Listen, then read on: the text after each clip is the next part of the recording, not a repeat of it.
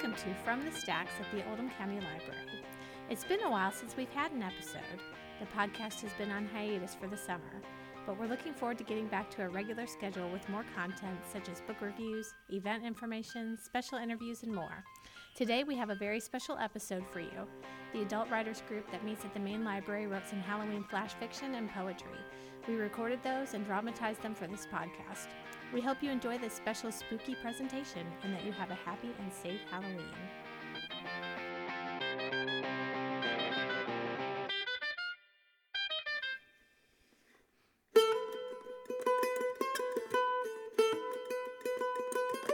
Peer Pressure by Marty Warner.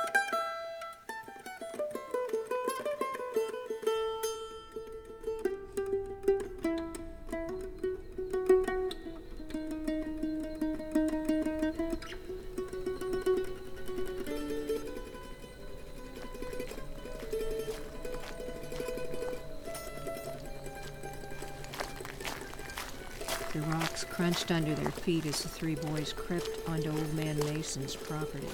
The streetlight didn't reach this far. It was a good thing, or somebody might have recognized them. Charlie, the smallest and two years younger, followed the other two.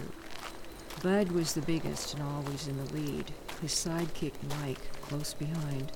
Mike backed up Bud on everything. They treated Charlie like a little brother most of the time when they weren't teasing him.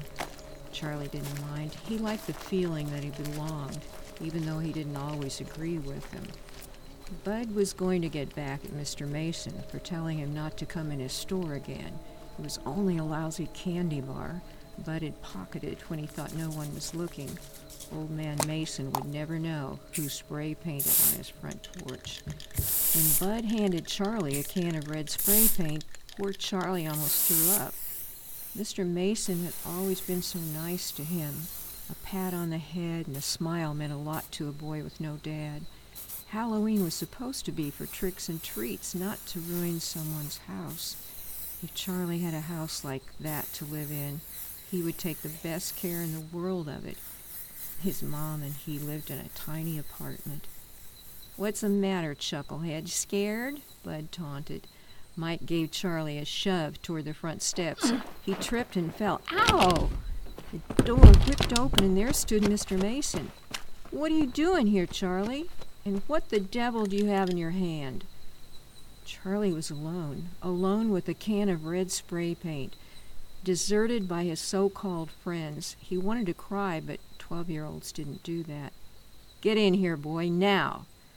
Carrying the can and dragging his feet, he climbed the steps and went through the door to his doom. Sit! Charlie sat. It was hard not to notice how bright and clean and comfortable the room looked, not cold and dark like the apartment. You were going to spray paint on my house? Why would you want to do that? Tell me, boy. A guy didn't tell on his only friends, did he? Now, Charlie, I, I can't tell you, Mr. Mason. I'm sorry. It was that Bud kid and his pal you've been hanging with, isn't it? Look, Charlie, I'm no dummy. I've seen the way they treat you, and I know more than you think about you. The boy looked up wide eyed at the man towering over him, but he didn't say anything. You owe me, kid. Starting tomorrow, after school, you are to come to the store and you can start working it off. Got it? Yes, sir. And if I ever see you around those punks again, you will be sorry. Got it? Yes, sir. Now, I'm going to take you home and get your mama's okay. And if it's all right with you, I'm going to ask your mama to have dinner with me soon. Is it? With a slowly spreading smile, Charlie croaked. Uh, uh, it'd be okay with me, Mr. Mason, sir. Then let's go, son. The evening ended with new beginnings for all.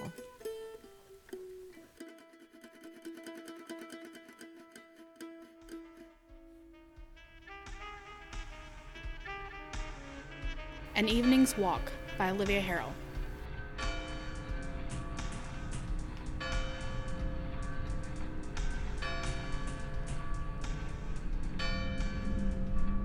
The old clock in the town square rang out the hours, echoing to twelve, midnight. Michael walked along the quiet street, pulling his jacket closer as the biting October wind whipped through the openings between buildings. Normally, he wasn't out at this time of night. In fact, normally he had been home for hours, locked away in his room, buried in the safety of his warm blankets. Tonight, however, he had been drawn out on the insistence of some friends who had made him stay much longer than he really would have preferred. They had laughed when he had put down his first, and only, glass of rum and coke. He had never been much of a drinker, calling it a night. What? Are you afraid of the boogeyman, Mick? One friend teased. Micah felt the color warm his cheeks. No, I just have some writing I need to get done tomorrow. He had picked up his coat and scarf then and hurried out the door to avoid more of their teasing. Outside, he stopped and took a deep breath of cold air as he wrapped his scarf around his neck. He glanced back inside the bar through the windows, watching the blurred forms of his friends distorted by the obscured glass. They would have loved it if he had changed his mind and came back inside, but no. He started to walk, wishing a cab would drive by that he could hail, but of course the street was empty. Didn't they realize what evils came out in the night? Didn't they care? Micah stopped at the edge of the crosswalk, pausing for the non existent traffic on instinct. Maybe they didn't know. He had never heard his friends talk about the old stories his family had shared for years, in jest or otherwise. In years to come, my child, you will only remember me by these stories. A fine tradition it is. He could hear his great grandmother's words in his mind. Micah closed his eyes and shook his head, trying to banish the stories that had followed those words away. Just the barest thought of some of those stories sent his heart pounding, as it had when he was a child. Maybe that was why a moment later he thought he heard footsteps following him. Micah paused again and the footsteps stopped. Was it his own that were echoing? Biting his lip, he picked up his pace. Did his friends really have to pick a bar that had been so far from where he lived? Micah jumped over a large puddle and stopped. No, those were definitely footsteps behind him. Was someone following him? Micah turned, looking to see if he could see anyone on the streets behind him. Empty, save for the gust of wind that blew straight at him, causing him to shiver. Turning, the cool night air caught in his throat. No one was behind him, but there was someone in front of him. The figure was tall, well built, hair dark under the dim streetlights. Micah could just barely make out the smirk on the figure's lips. It was the eyes, those cold blue eyes that made Micah take a slow step back. The figure reached out, impossibly quick, grabbing Micah's arm. Easy, mon cher, the voice practically cooed. The accent was thick with New Orleans influence. It'll be quick. The smirk grew. Oh. Is that a fang? was his last thought, before he knew no more.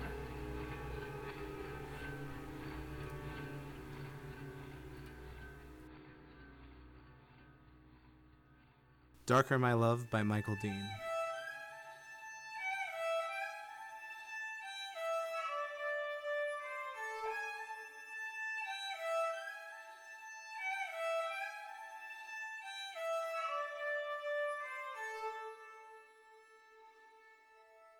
My beloved, on streets you carefully trod with an errand of a loved one, but the night is treacherous. Pull thy coat tighter to brace against the howling wind. Suddenly, something cold and black surrounds you. The stench of death assaults thy senses, but you cannot resist. The fleeting moment, the fleeting moment however hypnotic and exquisite, leaves you exhausted, stumbling. Thou continues home, the deep longing and a few trickles of blood upon thy collar. O Mina, what have thou done?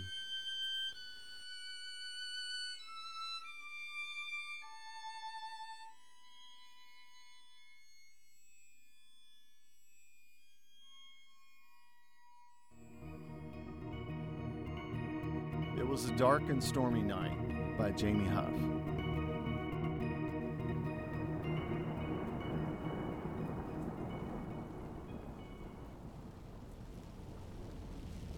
It was a dark and stormy night when I decided to take a drive to my local ice cream shop and pick up a gallon of my favorite ice cream. On the way there, I couldn't help but notice that most of the streetlights were out. I think I went several blocks before I actually saw one that worked. It was strange, but hey, I shrugged it off. When suddenly there was a scream that pierced the night air. I looked around to see if I could investigate what was going on. So I decided to jump out of my car, grab my phone, and have it on speed dial in case things got ugly. Slowly, I made my way to the dark street where the noise came from. I dialed 911. and I put the phone to my ear as it rang. My hope faltered, though, when I heard the voice on the other end. It was a soft, comforting woman's voice telling me the number I dialed was no longer in service and had been disconnected.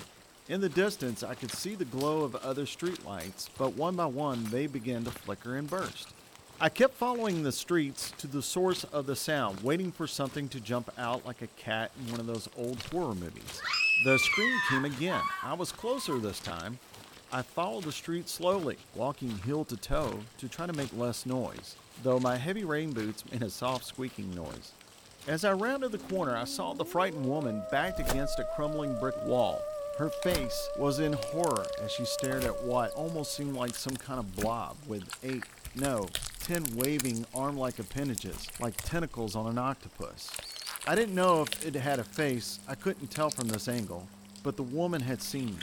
She looked at me and screamed, Help! Don't just stand there, do! And she was cut off as the creature swung one of its appendages. It ripped at her face. There was a look of desperation and shock as the blood began to stain her clothes around her middle. I could only watch in horror as the life began to drain from her body. The creature turned its attention to me, and I remembered once, as a child, someone said never run from a wild animal, just to lay down and play dead. But if I do that, I might actually end up dead myself. I was frozen, and this thing was coming at me. As it approached, I could hear an odd buzzing sound. Suddenly, as if it was rupturing and hundreds of smaller creatures began to pour from its body, it was disgusting and fascinating all at the same time. The tiny creatures began to sprout tentacles of their own, and they spread out amongst the darkness of the street. All I had wanted on this night was some ice cream. So I turned and ran. I had to get away from whatever this was. I fumbled with my phone. I tried using its light to illuminate my path in the suddenly dark street. What had happened to the lights? Had this creature disabled them? And why did my phone show no service? There I was, all alone, being chased by an unknown creature. I could hear the tentacles of the monster following me, slapping the asphalt. There was increasing tempo. There was. This thing had, had gained on me. I had no reason to expect it had any goodwill. I had no reason to expect that I'd be able to outrun them. I ducked onto a side street and ran for the first building I saw. It was a rundown house. I pounded on the door, my urgency growing. Please help me. Please let me in. As the door creaked open, an older gentleman stood there. He looked horrified. Just then, there was a ginormous collision at the front door, and I felt something pulling on me. I screamed a blood curdling scream, and I snapped awake to the jolt of my dog, Ben, yanking on my pant leg. Looking down at the empty carton of my bacon and onion ice cream, I noticed the credits of a 50s horror movie going off on my television. Thankfully, I will live another day.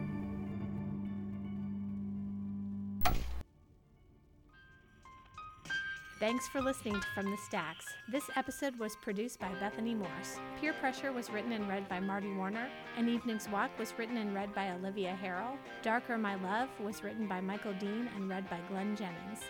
Dark and Stormy Night was written and read by Jamie Huff. If you would like more information about the Adult Writers Group, please visit www.oldhampl.org.